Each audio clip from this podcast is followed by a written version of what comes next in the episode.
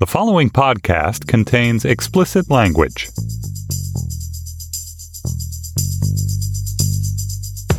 Hello and welcome to the Waves for Thursday, December 6th, the Rifles or Ruffles edition. I'm Christina Cauterucci, a staff writer at Slate and host of the Slate podcast Outward. And hosting with me today is Georgetown University history professor Marcia Chatelain. Welcome back to the show, Marcia. So excited to be here.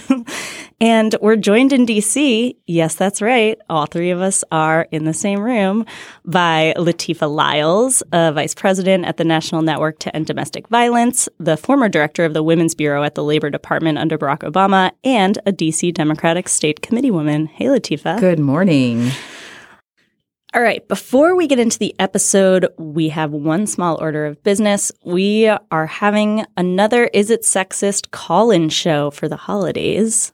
So if you have an Is It Sexist question that has been burning a hole in your pocket, call it in to us at 646 907 9859. I'm really excited for our topics this week. I think we have a lot of good stuff to talk about. Um, we're going to start with the concept of blackfishing, where white Instagram influencers trick followers into thinking they're black by tanning their skin, wearing wigs, among other things. Uh, then we'll talk about gender reveal parties, where you gather all your loved ones to celebrate your fetus's genitals. And finally, we will talk about Say Her Name, a new HBO documentary about the life and death of Sandra Bland. For our Slate Plus segment today, we have a hot topic that a lot of people have been up in my Twitter mentions about. Uh, we're going to talk about whether or not it's sexist to make fun of Melania Trump's White House Christmas decorations. So if you're not a Slate Plus member yet, you definitely want to be, and you can start your free two-week trial by visiting slate.com slash the waves plus. All right, let's get into it. Uh, blackfishing. Latifa, can you give us a little primer on this phenomenon and why it's in the news right now?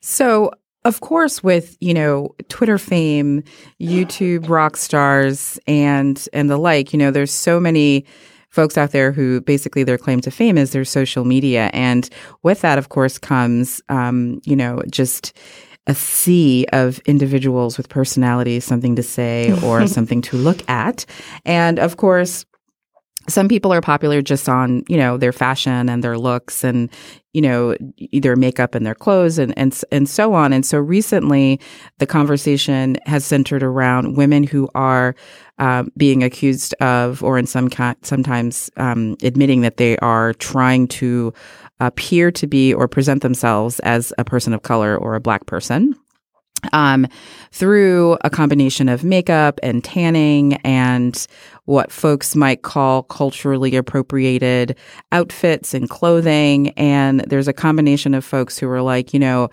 I'm not doing anything wrong. I'm I'm white, and then there are others who are saying you're clearly appropriating, and you know, you know, it, it's it's very obvious. And the question is, you know, there are people who are very, very intensely opposed to this, and a lot of these women are being attacked for, um, you know, what what looks like they are posing as someone that they're not, and then some people are just leave them alone. It's they're just expressing themselves, and so there's a lot to unpack. But in that world, there's going to be more people. Um, expressing themselves in more diverse ways. And so the question is, um, with with more options and more platforms, um, is this really a big deal?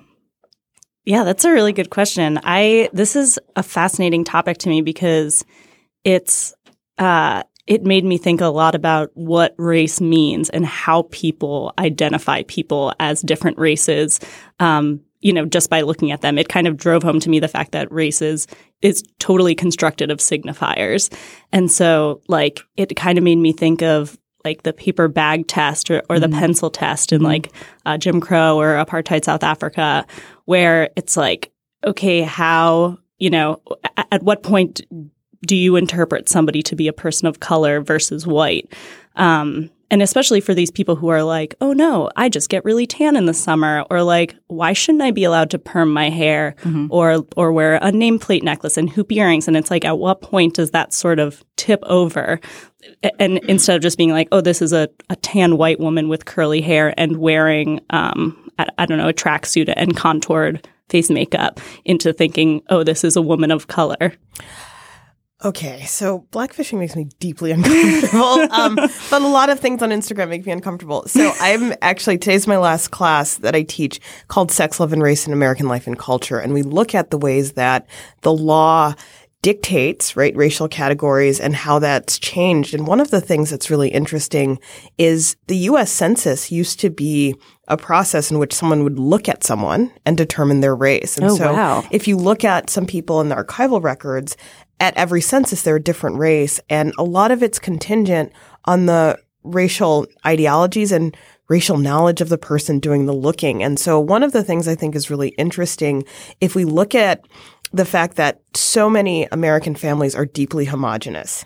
So what a person of color looks like is often um, interpreted through the lens of what your frame of reference is. And so I think it's really interesting when um, these black fishers are exposed. People who say, "Well, I surely I could tell that this is a white person doing this," or "I was actually fooled by it." And so I think it it serves as kind of a Rorschach of of what we see and how we identify. But I think that the lengths that these Instagram folks go to um, for a kind of deceptive practice that is not just about adornment or the political economy of what's hot or what's beautiful, but I think that there's this kind of sick joy that people get from the deception. And it just reminds me of a lot of the research about blackface that one of the reasons why blackface minstrelsy was so exciting to a lot of whites is that they used it as a way to express emotions that they couldn't express in the larger society, that they could laugh at um, highly sexualized characterizations. They could do all of this body humor stuff within the context of saying, it's the black face that's making me act so zany. And so I, I just, you know, like just because you can do something doesn't mean you should do something. that's my lesson for everyone today. I mean, sometimes the, the, I, the other thing is I, I feel like there's a there's all these different sort of cultural norms that go beyond um, race and culture and are more like pop culture norm. You know I mean? Just the idea that this particular outfit and paradigm and hairstyle exemplifies, you know, an African American, even for me, I'm just kind of like, I, I don't see that right away. I see that, oh, she looks like somebody in a,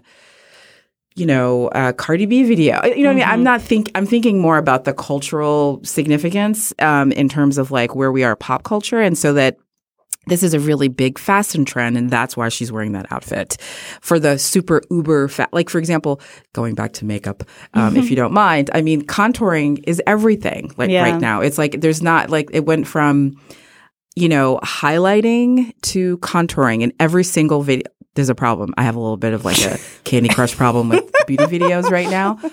And I'm like, should I be doing this? Um, Have you ever tried it? no, I've never done it. I'm I'm very tempted, but everybody contours now. It's like you know, even even African American women now. It's sort of like you have a there's a whole pattern. It's up here in the dots in the forehead, and then there's a little bit in the cheek, and then you do a little bit, and then you do two lines on the nose, apparently. And so I'm mesmerized right now. no, you do it. You do like Have you seen these videos, Marcia? there's I two have. lines on the nose, and then you highlight your top of the lip. I think it makes your lip look bigger. But And it's all different colors too. yeah, and all different. co- Then you just blend it all in. But just- I have seen people wearing that in real life, and I can always tell it. It always looks weird, unless Oh, it's really? like, well, actually, now that I'm saying it, I realize that's a paradox, and perhaps I, I the really good ones I don't know, and so I can't tell, and so, um, but I I've seen these um stupid like uh, blog posts that are like celebrities from the 90s before contouring was a thing and and that same celebrity now and they look so different Yeah, yeah. and it really especially for you know if you're under these bright lights of a studio or a red carpet Sure. it really does make a big difference but i to your point i feel like this has really opened the door for people to and you know with Instagram filters and stuff it's they can completely change the way they look. And when that's the only window you have into people's lives you can really make money off seeming like you're something else. And so part of me was like oh it's you know there's these white people recognizing that uh, there's a market for and a desperate need for like beauty or, or Instagram influencers of color.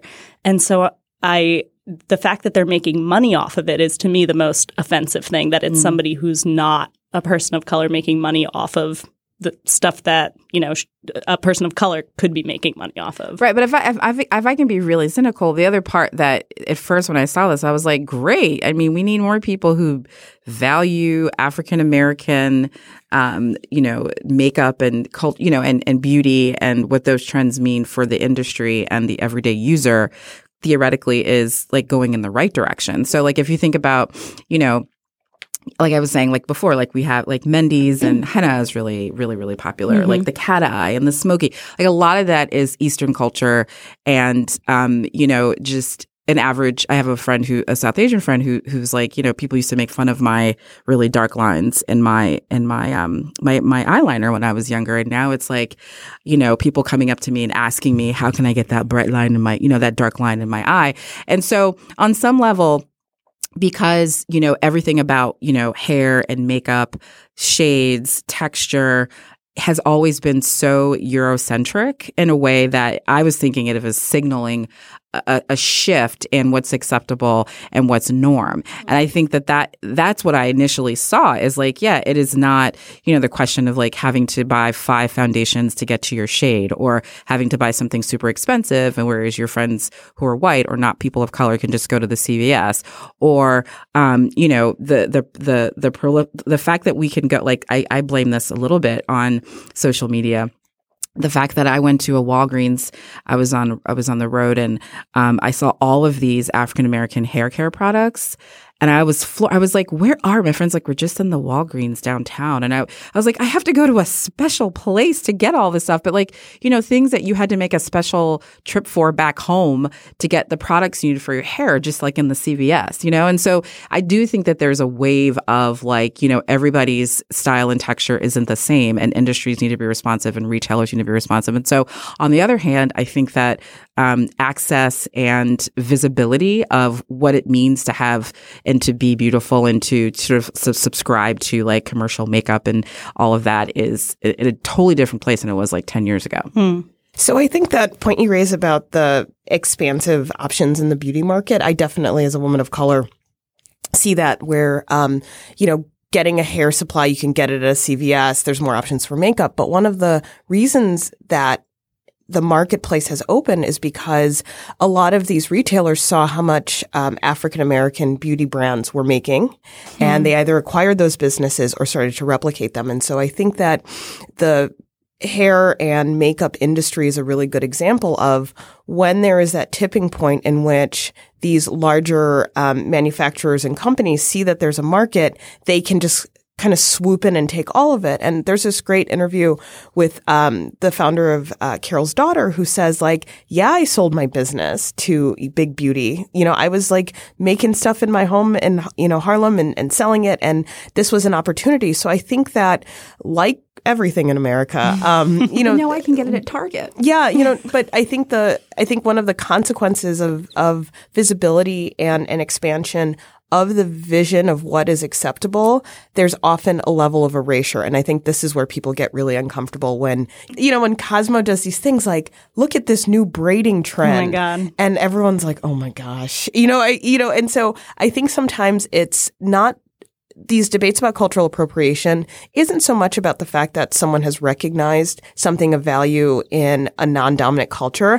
It's just then the erasure of all the people and the history and substance that I think is where people often struggle with. And I, I think there is an element of blackfishing though that I feel like is a little bit of ridicule almost. I don't know. There's something about it that doesn't seem in the spirit of appreciation so much as appropriation and a kind of, um, I don't know, mockery. I agree. And in some ways, I think that the makeup jobs that they do are just so subpar. Can I just tell you? I mean, just like, just to be, uh, just to be honest, like it was a thing. I was kind of like, ah, I think it's a little bit too much highlighter on your cheekbones there. Yeah, the highlight. So the person who was sort of the um, center of this recent news cycle about blackfishing was named uh, Emma Hallberg, um, and uh, a woman from Toronto, Wanna Thompson, went on Twitter and uh, started a thread that was like, "Hey, this white woman, and and in fact, a lot of white women are quote unquote cosplaying as black women on Instagram."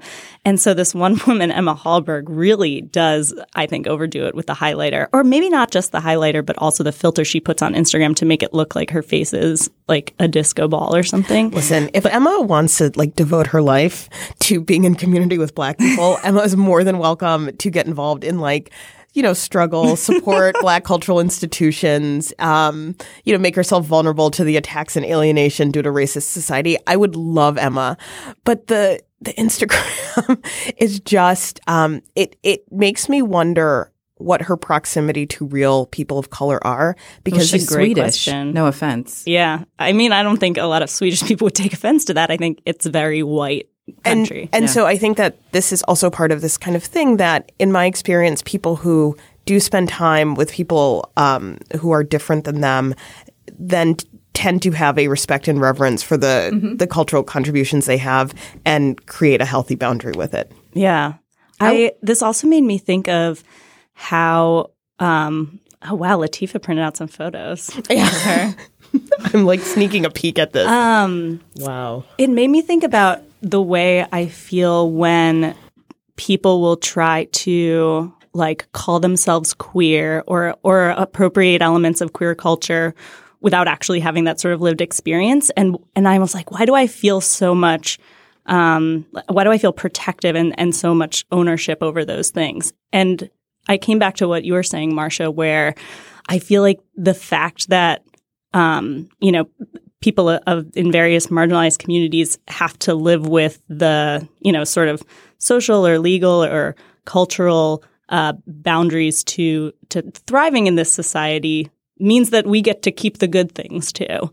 And that if you want to claim the good things, I feel like a lot of people, uh, women of color have said this better than I'm saying it right now, but like if you want, if you want the good things, no, everyone wants the good things and no one wants the bad things, you know? Exactly. I guess there's also, there's various versions of this. Like even if you're not taking on, if you're not an Instagram person actually trying to trick people into believing you're a person of color, there's always been people who will try to adopt like the, like, vocal rhythms or like general clothing of, of people of color. And um, when we talk about cultural appropriation, I feel like there's always an argument about, you know, what is the culturally, when is it an appropriate, appropriative and exploitative, and when is it, you know, appreciative and whatever. So like those are things that I, I think I still don't know the answers to. I, I wouldn't put that on the same level of blackfishing, but the where it intersects with capitalism and these white people making money off of you know black people thinking they're black uh it's it's like where the money goes seems really important to me I think I think that the the question of making money in so on social media too is a big one, and and, there's sort of this, you know, how do I stand out? This idea that you can become a sensation overnight. Um, there's a, there's a lot of appeal to, you know, how how can I get myself out there now that we have all of these social media tools? But the other thing I will say is there's a little bit um, and we didn't i didn't like research this but i do think there's also with a lot of these like people who are intensively making themselves over but there's some sort of pathology that i can't put my finger on when um some of these videos you watch and it's like oh okay primer i get primer. You put primer on before the foundation put the foundation on. And it's like pre-primer and then it's like primer and then there's moisturizer and then there's pre-foundation then there's foundation then there's a highlighter but then there's a blur and i'm just like okay so and then there are people who you know just go really overboard and they do in fact look 100% different whether they're blackfishing or not. And i do think that there's this question of like this this this over sort of use and you know with filters and like really intensive levels of like makeup application to people using these platforms to be different and the, you know to sort of like show themselves and show up as different people. And sometimes the transformations are a little creepy. You know it's like there's no pl- plastic surgery here but you literally look like a completely different person.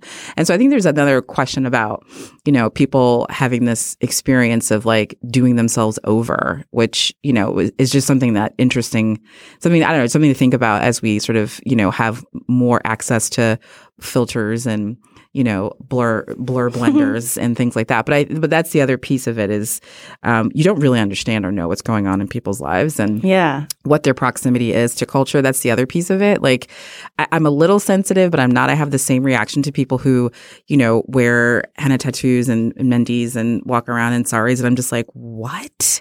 But I don't know. I mean, maybe they're part of a culture and part of a family of, you know, South Asian descent. I have no idea, but you still have that that reaction where you kind of like recoil and think that might not be good. Mm-hmm. But on the other hand, I'm like, you know, if I'm not going to judge, then it's sort of like, you know, be you. Yeah. It's tricky.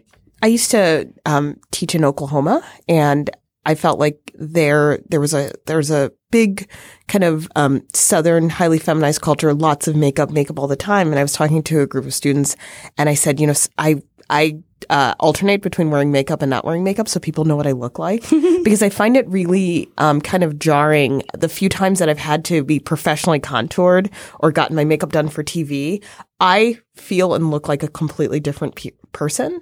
And I would hate for there to ever be a moment that I'm without makeup and someone says, Who is that? and I mean that seriously. You know, I you hear these stories of older women who said, My husband's never seen me without makeup. I'm like, I'm sorry, what? Without your face, right? Putting your face on to go to the gym. So um, I just think that if you have an opportunity for people to access what you look like, I think it's a good thing. And I think it, it helps remind you that, you know, these filters and these images is not the sum total of yourself. Yeah.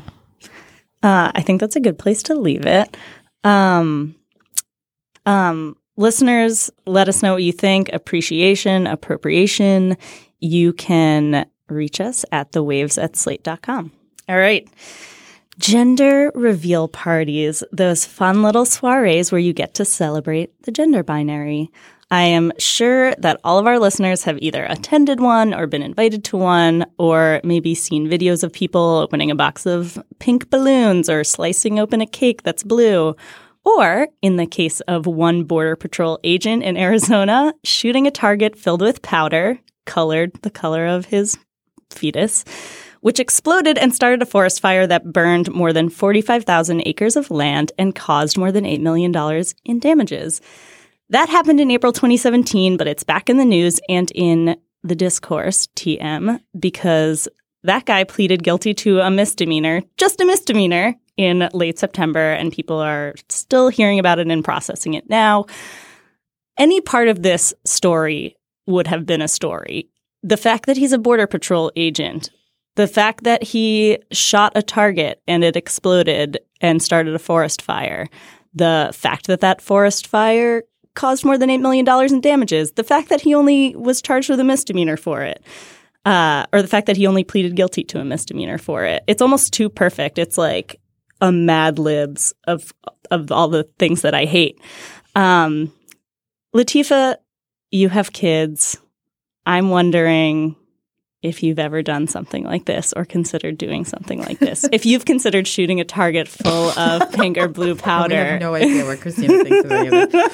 So, no, I have not. Um, I, you know, I think that there are a lot of different dynamics going on. My my my gut reaction is always that this is horrible. I've been accosted in Costco, um, you know, by the two women at the membership counter asking me if my daughter was a boy or a girl. oh my God. Um, and she didn't have earrings on, and it was a whole conversation. You know, in my country, we put the earrings on in the baby when they come out of the hospital. It was like a, and so I have a lot of interactions with people when she was a baby about whether she was a boy or a girl and things I could do to make it easier for other people to determine her, you know, whether she was a boy or girl. Um, so I, I, you know, I, I'm the kind of person like my my son came home the other day. He's two and a half, and he's like, you know, g- boys like trucks and girls like like like uh, princesses and dolls, and you can like hear the veins popping in my How neck. old you is can he? Just, he's two and a half. You can hear Oh them popping and just you know and trying to keep it together. I think that there, when you're pregnant and you're excited, it's one more milestone. You know, I think that the, in reality, you're very excited. Your people want to, you know, share with you and they want to be really excited about the birth. And it's like one more milestone. It's like, okay, so, um, you know, the weight, you know, the people want data, like where you're having the baby. Mhm. Are you going to stay home from work? There's lots of questions. And I think this is another one. And, and what's the, what do you know if it's a boy or a girl? People ask constantly. And you know, I can't say that it's it doesn't go back to the this idea that you have a preference. You know, you have a preference. People want to know what the preference is without judgment of why you would have a preference. But it's like, what do you want? What does your husband want? Uh, do, you know, what were you thinking it was going to be? Are you happy that it's a boy? And don't you think it's usually that everyone assumes that husbands in general want a boy? I, I don't think that I've ever heard a guy say, or uh, you know, somebody talking about a man say like, "Oh, he wants a little daughter." It's always like uh, a boy to play football with, and and wouldn't it be nice to like pass your name on to whatever? I've heard. I mean, I know people that I know personally who have cried during their ultrasound when they were revealed the birth. Um, I know it. I've had a lot. Like my my own mother, I'm going to out by um, when I had my first child, and it was a girl, and she like.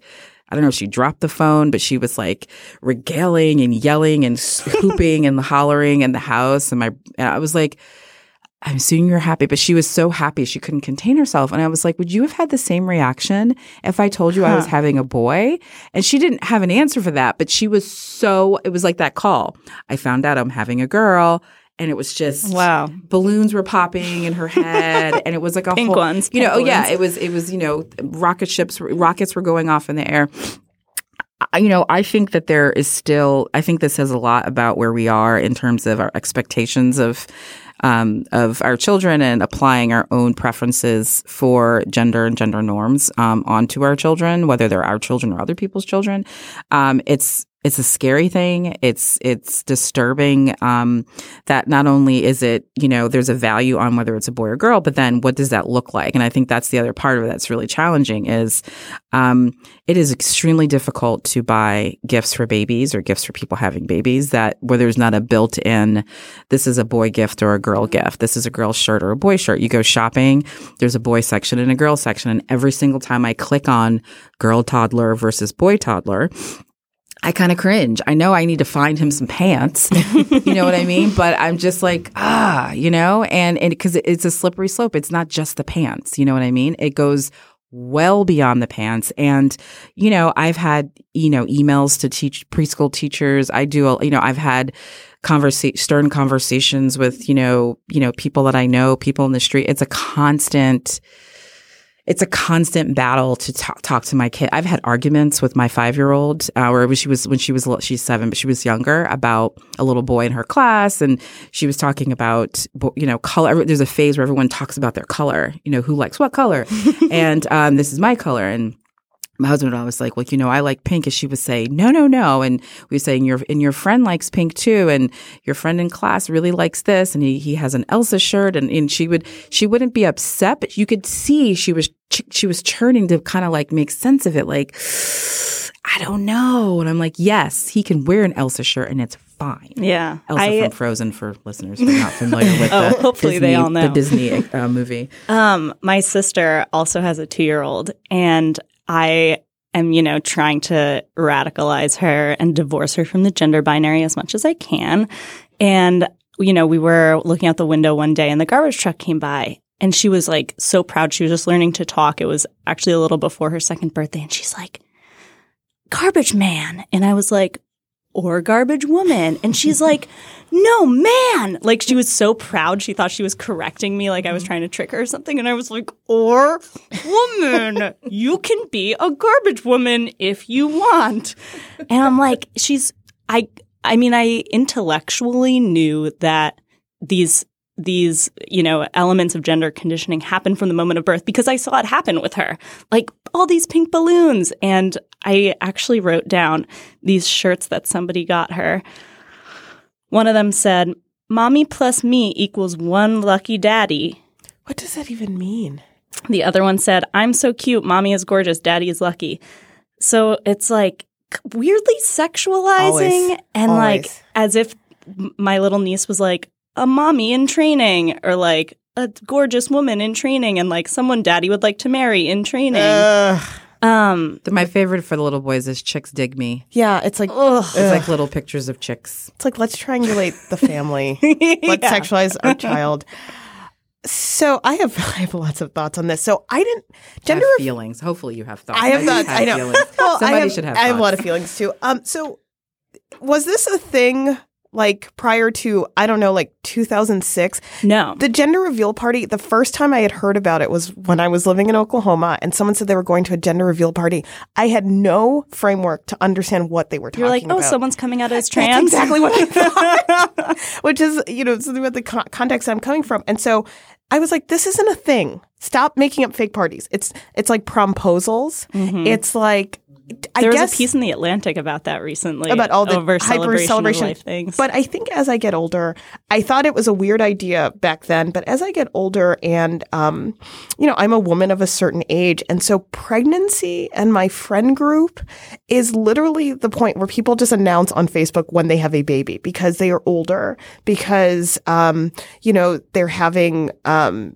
high risk pregnancies. They're you know dealing. I've, I've I know several people who have dealt dealt with stillbirths or multiple miscarriages or failed IVF efforts. So talking about having a baby just changes when you get to a certain age where I don't engage anyone about their I never pregnancy. even thought about I ask no questions. I have a number of people who I'm friends with, and they're like. "Mm, Popped out a baby last week. and Nobody, everyone's nobody like, knew I was pregnant with my second child, actually. wow. it's there's so much discretion because I think that one of the things that you know people were talking about when Michelle Obama becoming came out was about her talking about IVF and it's mm-hmm. like this is kind of the new normal after a certain age. So the idea of gathering people to talk about you know a even having a baby shower before the baby mm-hmm. is here mm-hmm. feels very stressful to me. Uh-huh. And it's very outside of my friend group. Um the other thing about it I do not have children currently but I am in the process of an adoption oh my god! and that opens up all sorts of stuff about these kind of boundaries with people. So, you know, because I don't think most people think I'm pregnant. So there's no conversation about like, what are you having? But when you engage the conversation about being in an adoption, everyone's stuff comes out. So it's like, isn't it expensive? How much you pay for it? Oh Why would you do that? Um, is there something wrong with you? And that's the discourse about like what's going on inside my uterus becomes, you know, a topic. Yeah. It's like, and oh, like if you could have a biological child, why, why, wouldn't didn't you? And having to explain to people about this option as a first choice, not a second choice or a third choice, is really awkward and and and uh, violates a lot of boundaries. But I feel like it's important to talk about it. So I find myself in these conversations. And the other thing that people will then do is say, "Oh, I know someone who adopted a child. It was a disaster." Oh So my then it's God. like- and so in the ways that I think pregnant women are told, like, oh, when I had a baby, I was in, you know, labor for nine, you know, days and the doctor said it was the worst labor ever. And, you know, like all of my, you know, parts like disintegrated, right? People tell me that. I'm like, why are you saying this to a pregnant woman? I think for, um, you know, adoptive parents who are waiting, people will emphasize how long you've been waiting. How it's like destroying you, and then all of the adoption horror stories. And I think that it is about a culture that, on one hand, wants to celebrate parenting and family, but doesn't have other frameworks in which to engage people on the topic. And so I think sometimes these celebrations are maybe kind of the the glimmer of like community hopefulness hmm. in a process that I think can, I mean, it's so personally you know, overwhelming that it, you know, gender reveal parties seem to add another layer of this issue around how we talk about parenting and family making that I still think that we have a long way to go. Mm-hmm. yeah. I mean, I was excited in some way, again, on a cynical way, because you know this takes this goes well beyond the football by the bassinet, you know, which is the mm-hmm. traditional like ready, ready for the boy. Wait, is that a thing? Is that a thing? Oh, the football, the football, or the or the catcher's mitt. Yeah, like traditionally, like back in the day when you found out it was a boy, there's like the traditional football or catcher's mitt. The dad what do you put over. beside a girl? I don't know. That's a very good question. But that's when that my vision. It's very. It was. You know. I feel like it was very co- common I've in like the seventies and eighties. It goes way beyond that. But in some way, though, I, I feel like a little bit vindicated because I feel like I'm always trying to convince people in the world that you know sexism and stereotypes and you know oppression is is so there and so when i see people like in the woods like shooting next to their pregnant wife and you know like you know rifle i love all of the like or stances you know Oh yeah. uh, you know like um uh, pistols or or or Pearls. pearls. You know, It's always alliterative. Heal. Yeah, yeah, yeah, exactly. It's it's and so things like that, and I'm like, yes, exactly, because people want boys to shoot and kill things Mm-hmm. and people, and they just want girls to be just vessels waiting Mm-hmm. um, for their life. And then so and so when I see the way the marketing, the Pinterest boards, like you know the things that you can buy now for the reveals and the types of alliterative, t- there's some. I'm sure there's more like tiaras and trucks. Mm, yeah. Trucks I- and tiaras. There's yeah, a like- bunch. Firefighter or Fairy. yeah.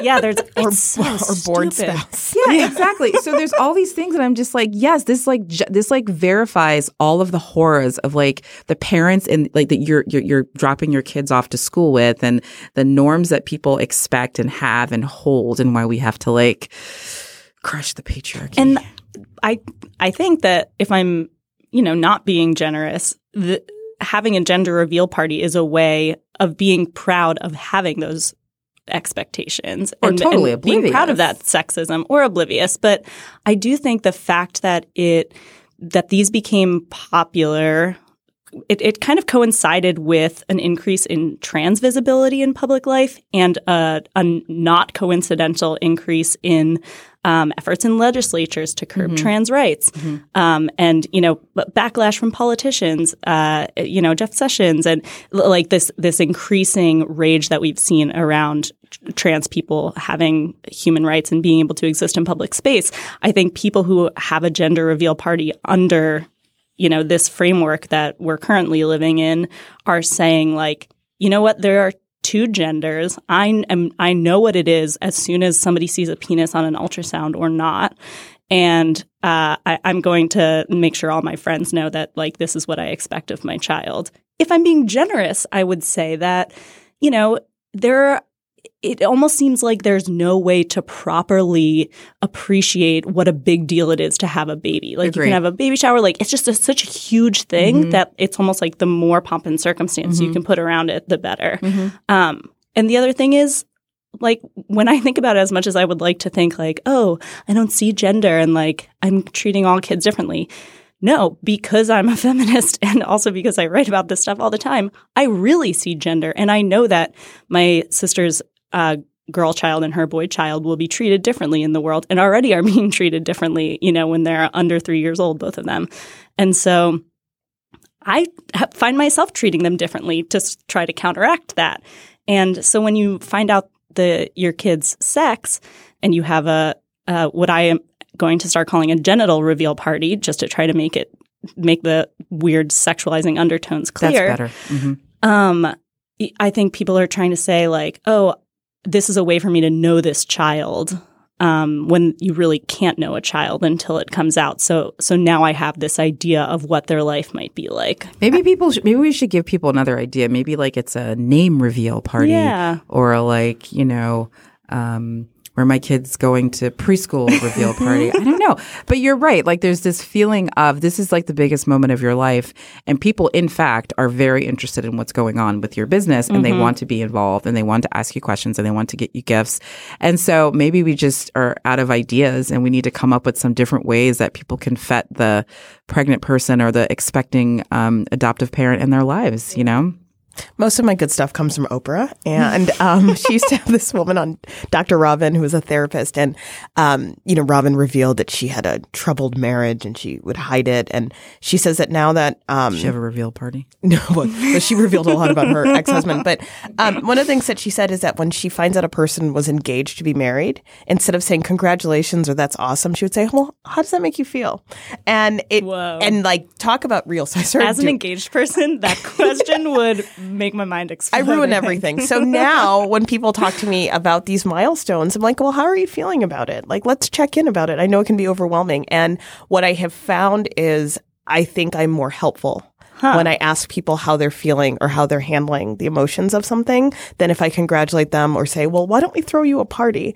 Because, um, again, as I get older, I think I become more comfortable with the fact that even our m- most exciting move, uh, moments can also inspire a lot of questions and doubts. And sometimes we just need other people to recognize it. I think people are socially awkward. I mean, you know, like what you're putting forth is it takes such a level of like, you know, maturity and like self awareness. I mean, really, I mean, this idea of like just having a thoughtful and meaningful interaction with somebody is so much harder than just showing up with like, you know, a blue rifle or a pink ruffle. Do you know what I mean?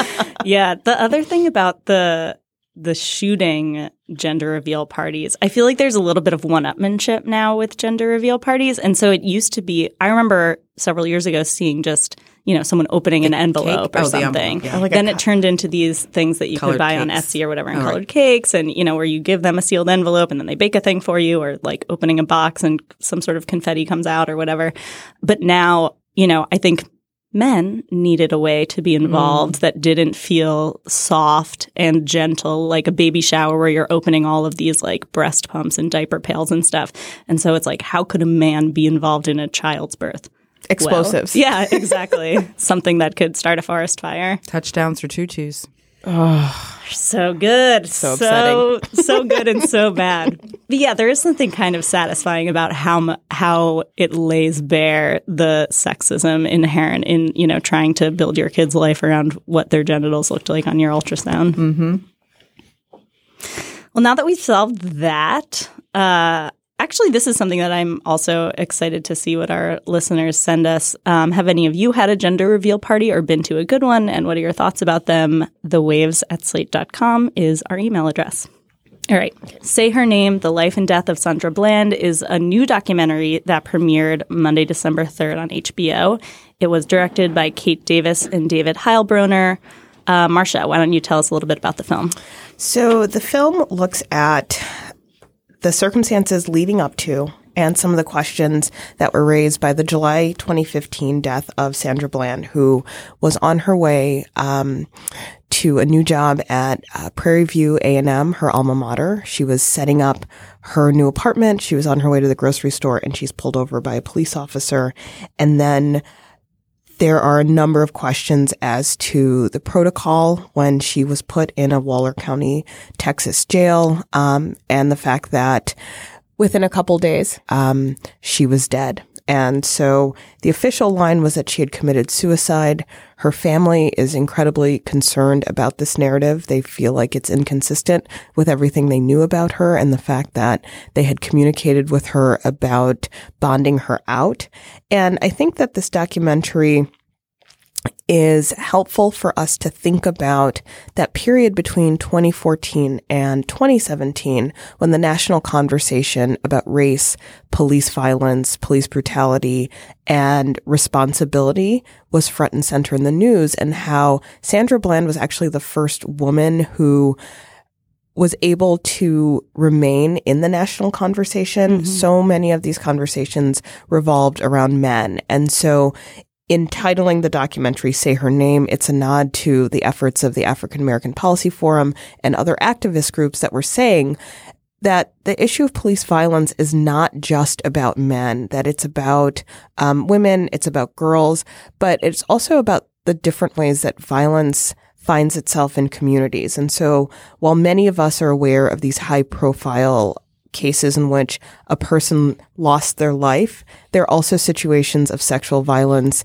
between police officers and people who are being arrested, um, kids in juvenile detention centers, and people who are in institutions where they don't have the platform to tell their story. And so this documentary does a good job in talking about Sandra Bland as a person, as well as some of the areas in the investigation that raised concern among activists and among her family.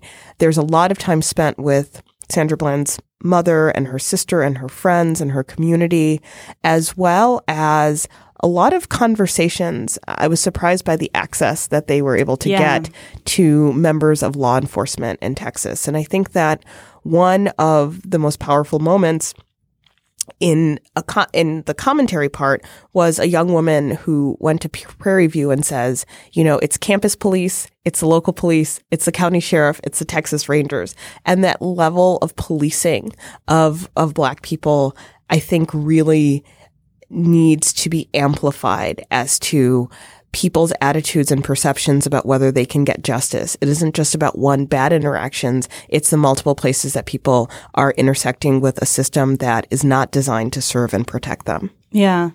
I uh, was also really impressed by the access they got, not just to the um, members of law enforcement in Waller County, but um, to Sandra Bland's family. I mean, I read a little bit about how the directors got that access, and I mean, you know, days after her death, they went down there, and apparently several documentary teams went down there to try to ask the family and convince them to let them sort of follow them through this process. Um, and the the directing team, which is two white people, um, they had done several documentaries in the past about um, issues of justice and injustice, um, and so Sandra Bland's family chose them as as the team that they would allow into extremely emotionally fraught and intimate moments at her gravesite um, in meetings with their legal team. And, uh, you know, as much as I followed this in the news, I guess as much as anybody else who's interested in these issues um, and was horrified to, to learn about the circumstances of her death, um, I learned a lot from this documentary. And the fact that they, the things that really hit me were um, like the videos from her life I think they did a good job of establishing the person she was, which, you know, she was an activist and a person who really put herself out there. She had a whole web series called Sandy Speaks, where she would talk about, um, you know, racial injustice and and police violence and and her own efforts to try to get people to understand each other. It's uh, a level of humanity. This documentary gives her a level of humanity that a lot of victims just don't get.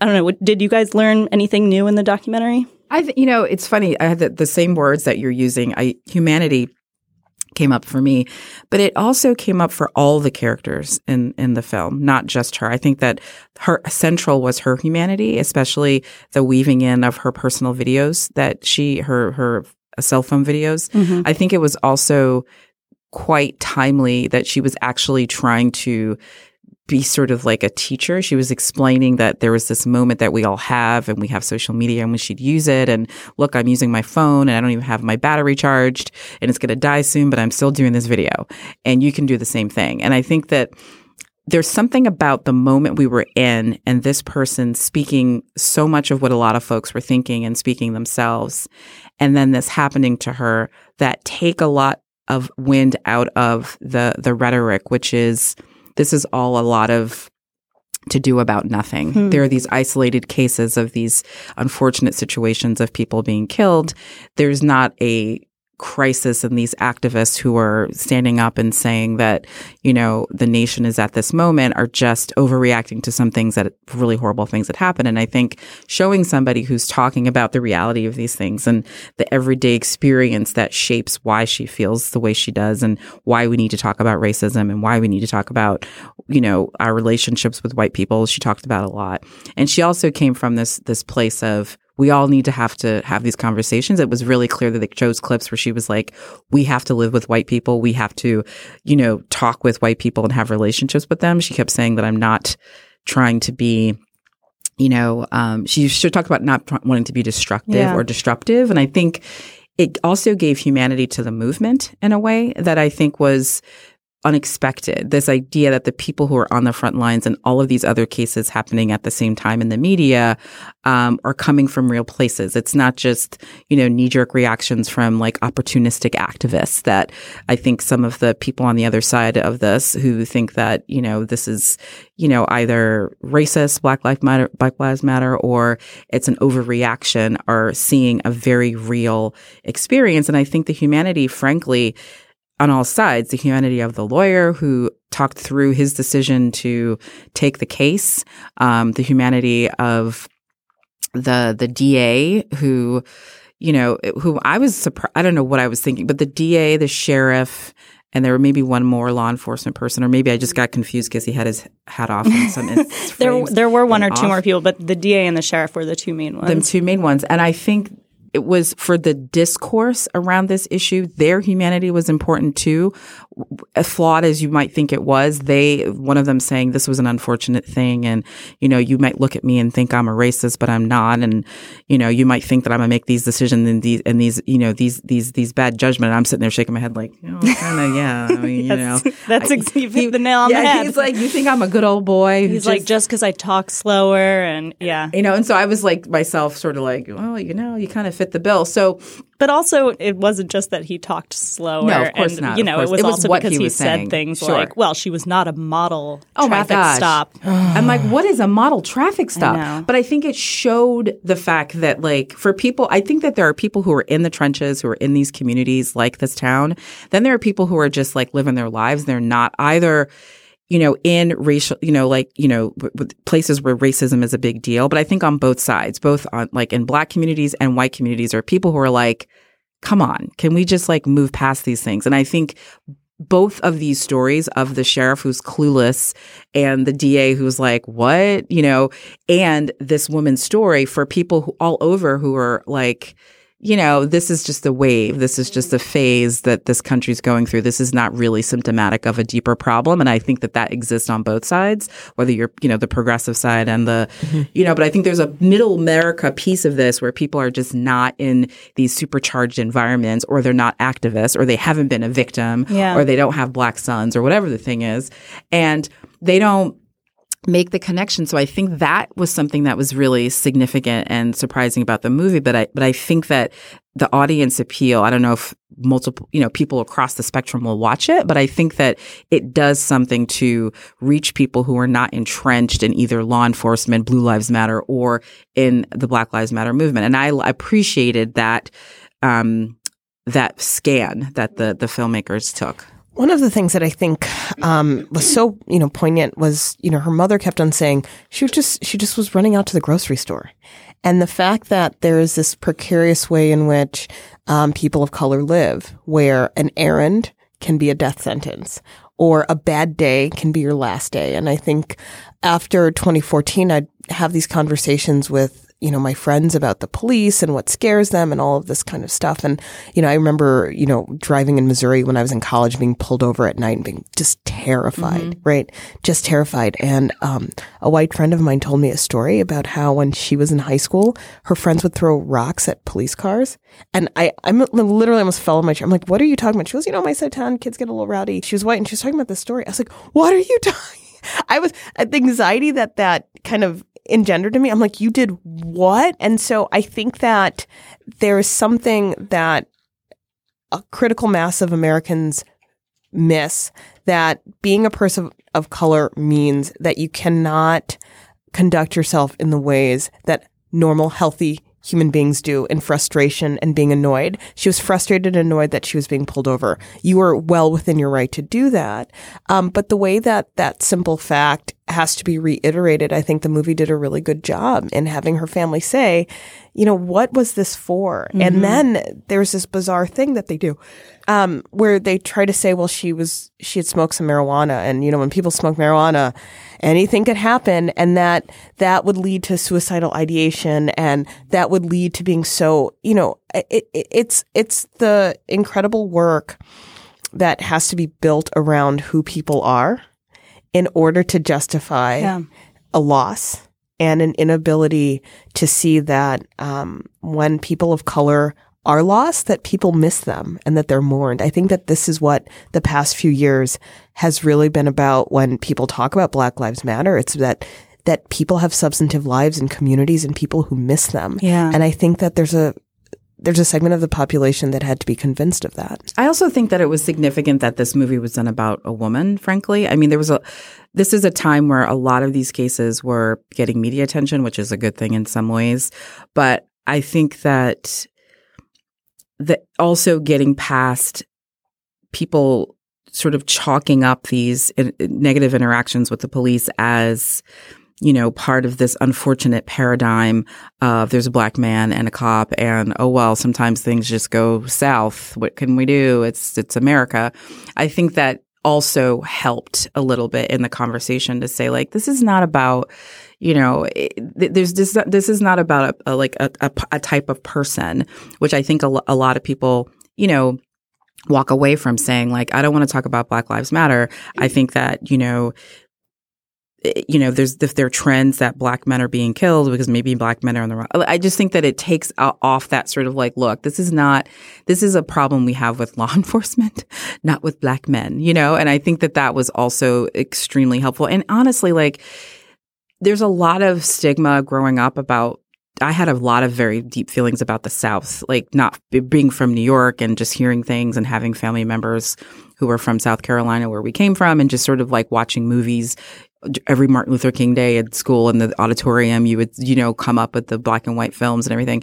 And hear stories about horror, horrors happening back in the 50s and 40s to black people in the south and i think for the watching the movie so many moments i had where they would show like you know you know some very very like dusty you know, vacant road and the sheriff saying, you know, I'm just a country sheriff and all these like moments of like isolation and desolation that freak me out. And, but I have in my mind as like an old time or a, a, an old scary time for people and black people moving through the South that the, the, the, the, showing the outside of the, and the tops of the buildings. Like I think that the visual of this very stark, you know, place in time like that seems to be stuck in time was also like that's the reality of where people live and go to college and go to you know move from Chicago to go to experience education. And so that was also like kept tugging at me this idea that I was like you're not supposed to have these you know these you know preconceived and stereotypical notions about the South.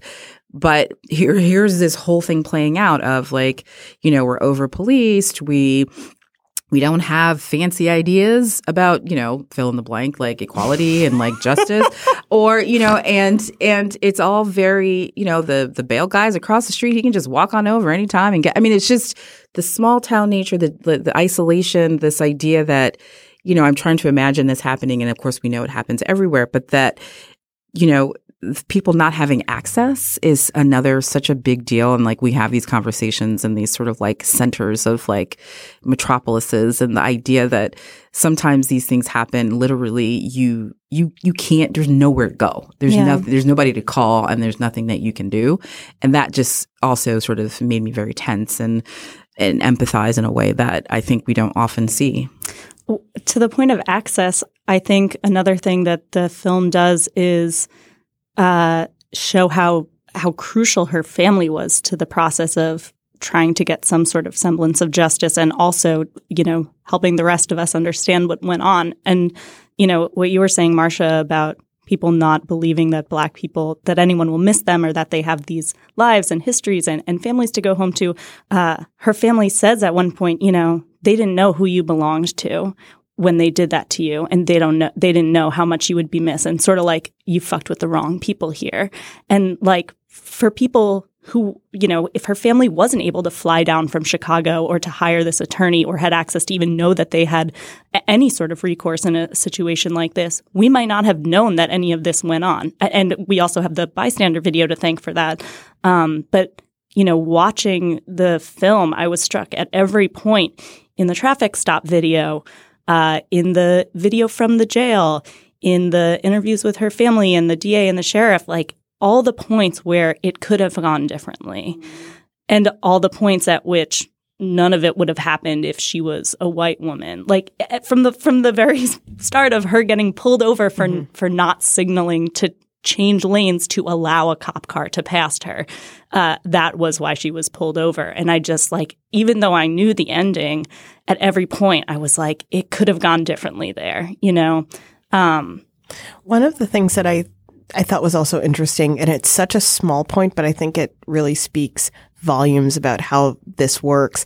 Um, at one point, she I think had called her sister to ask um, to for money to bail her out, and it, and I think her sister said, "I only have a hundred dollars." Yeah, and so she didn't have the like the cash at the moment, and they said, "Well, we'll, we'll get it together." Yeah, her bond was set at five thousand, and the bail bondsman said he needed five hundred, so that and her sister enough. only had a hundred, and I think that says something yeah. as well, right? When we think about not just kind of um, what you need to intervene, but sometimes it's, you know, if it's at the end of the month and you you know, you're going to get another paycheck and you're a few dollars short, you don't have access to that. And had she maybe not been in that accident previously, maybe they wouldn't have known that lawyer, right? And so all of these contingencies in order to have the opportunity for the justice system to fail you is how powerful kind of race and gender and class work together.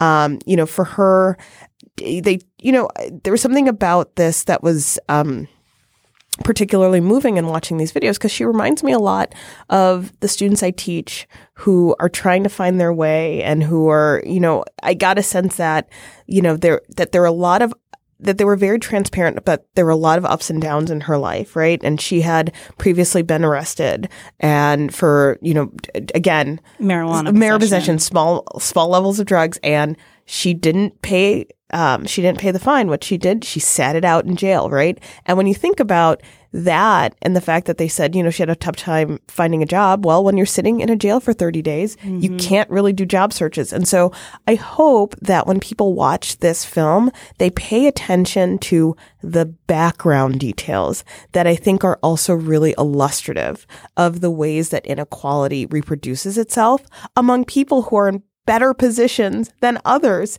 to you know try to advocate for themselves and their families and their communities. And so um, there's so many parts of this that i felt that same feeling that you did of oh my gosh why doesn't the story just stop right now? Mm-hmm. why doesn't someone notice? Why doesn't someone check? And i think one of the things that the filmmakers had to kind of resist is the impulse to do this as prestige true crime and I think that that's really hard with these stories as well, yeah. because there is there's some there's a lot of questions and there's a feeling that this could delve into the malfeasance and the failures of the system and I think they do they kind of sober themselves a little bit to not do too much of that and lose sight of a story about a family and a story about black women in America as well and I think that's a really hard um, balance to strike. Yeah. All right, we'll leave it there. I highly recommend this documentary. If you end up watching it and have any thoughts, we'd love to hear what you think. Uh, the waves at slate.com. Uh, time for our recommendations. Marcia, why don't you go first? So, this holiday season, you have a lot of choices in what you can gift to people in your communities. I highly recommend the New Territory magazine. The New Territory magazine is a magazine devoted to telling dynamic stories about the lower Midwest. It is none of this all Trump voters, all white, no culture, flyover country stuff that we usually get. The New Territory magazine at newterritorymag.com is a beautiful magazine that comes out four or five times a year and it just tells really honest and dynamic stories about the organizing that's happening in the lower Midwest, the various ways that people are trying trying to stay connected to the places that they grew up, um, the struggles of the economy, the rich history of various communities. So I highly recommend that you subscribe to the New Territory. Are there any particular stories that you want to call out? Yes. Um, there is a spread about the Ozarks called mm. Land, People, and Possibilities in the Great Plains and Ozarks. Again, not the Netflix show, um, but the story about um, Missouri. And I think the fact that this is a magazine that's edited by a young woman who I don't even know if she's 30 yet. And it's really based on the principle that we can have good print journalism, we can pay writers, and we can have beautiful photography available to people. That sounds fantastic.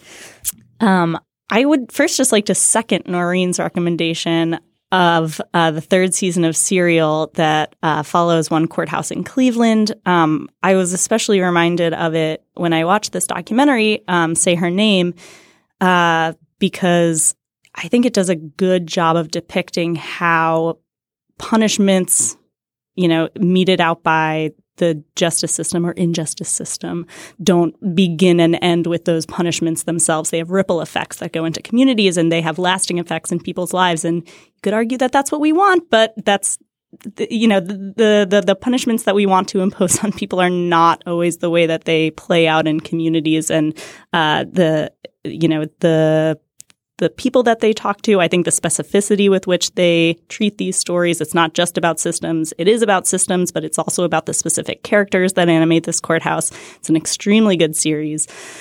And I have another recommendation.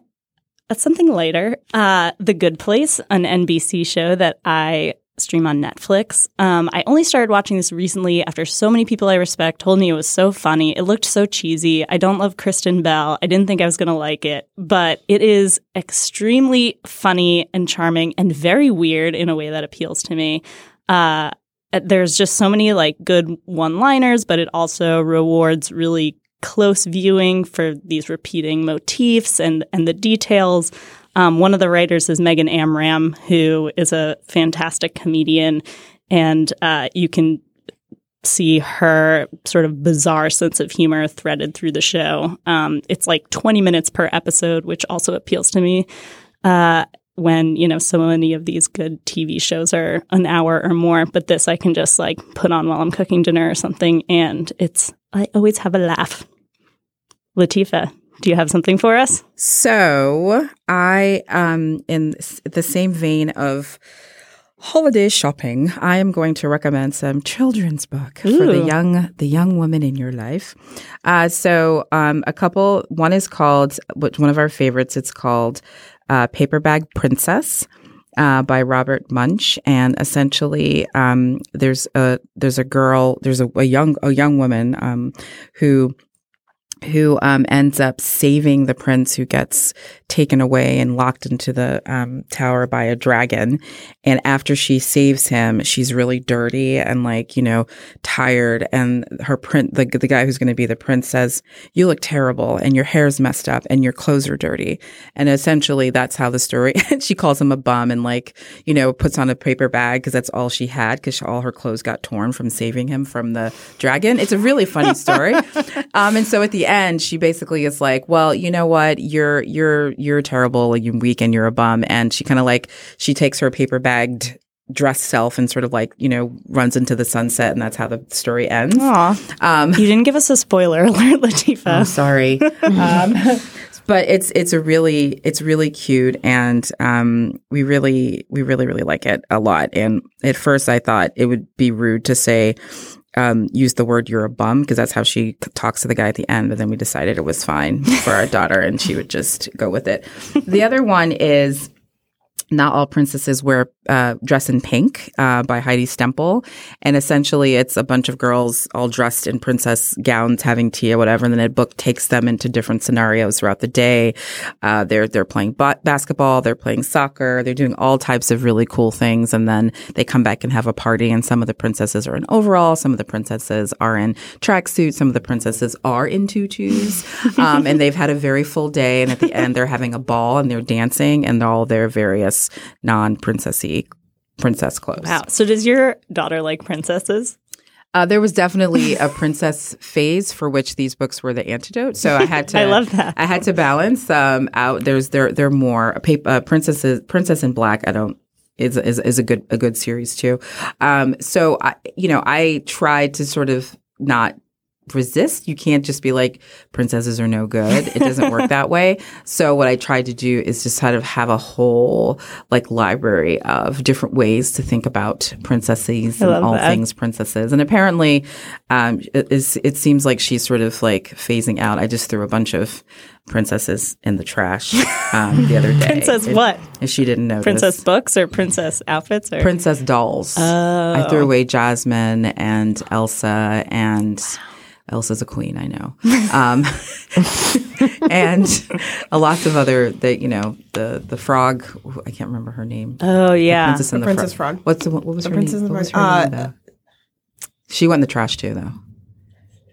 Tiana. Tiana. Yeah, Tiana. Tiana went. They all went. Bye bye. Those books sound really good. Um, thank you, everyone, for listening. That's our show today. Thank you especially to our production assistant, Alex Barasch, our wonderful producer, Danielle Hewitt, for Latifa Lyles and Marcia Chatelain. I'm Christina Cauterucci.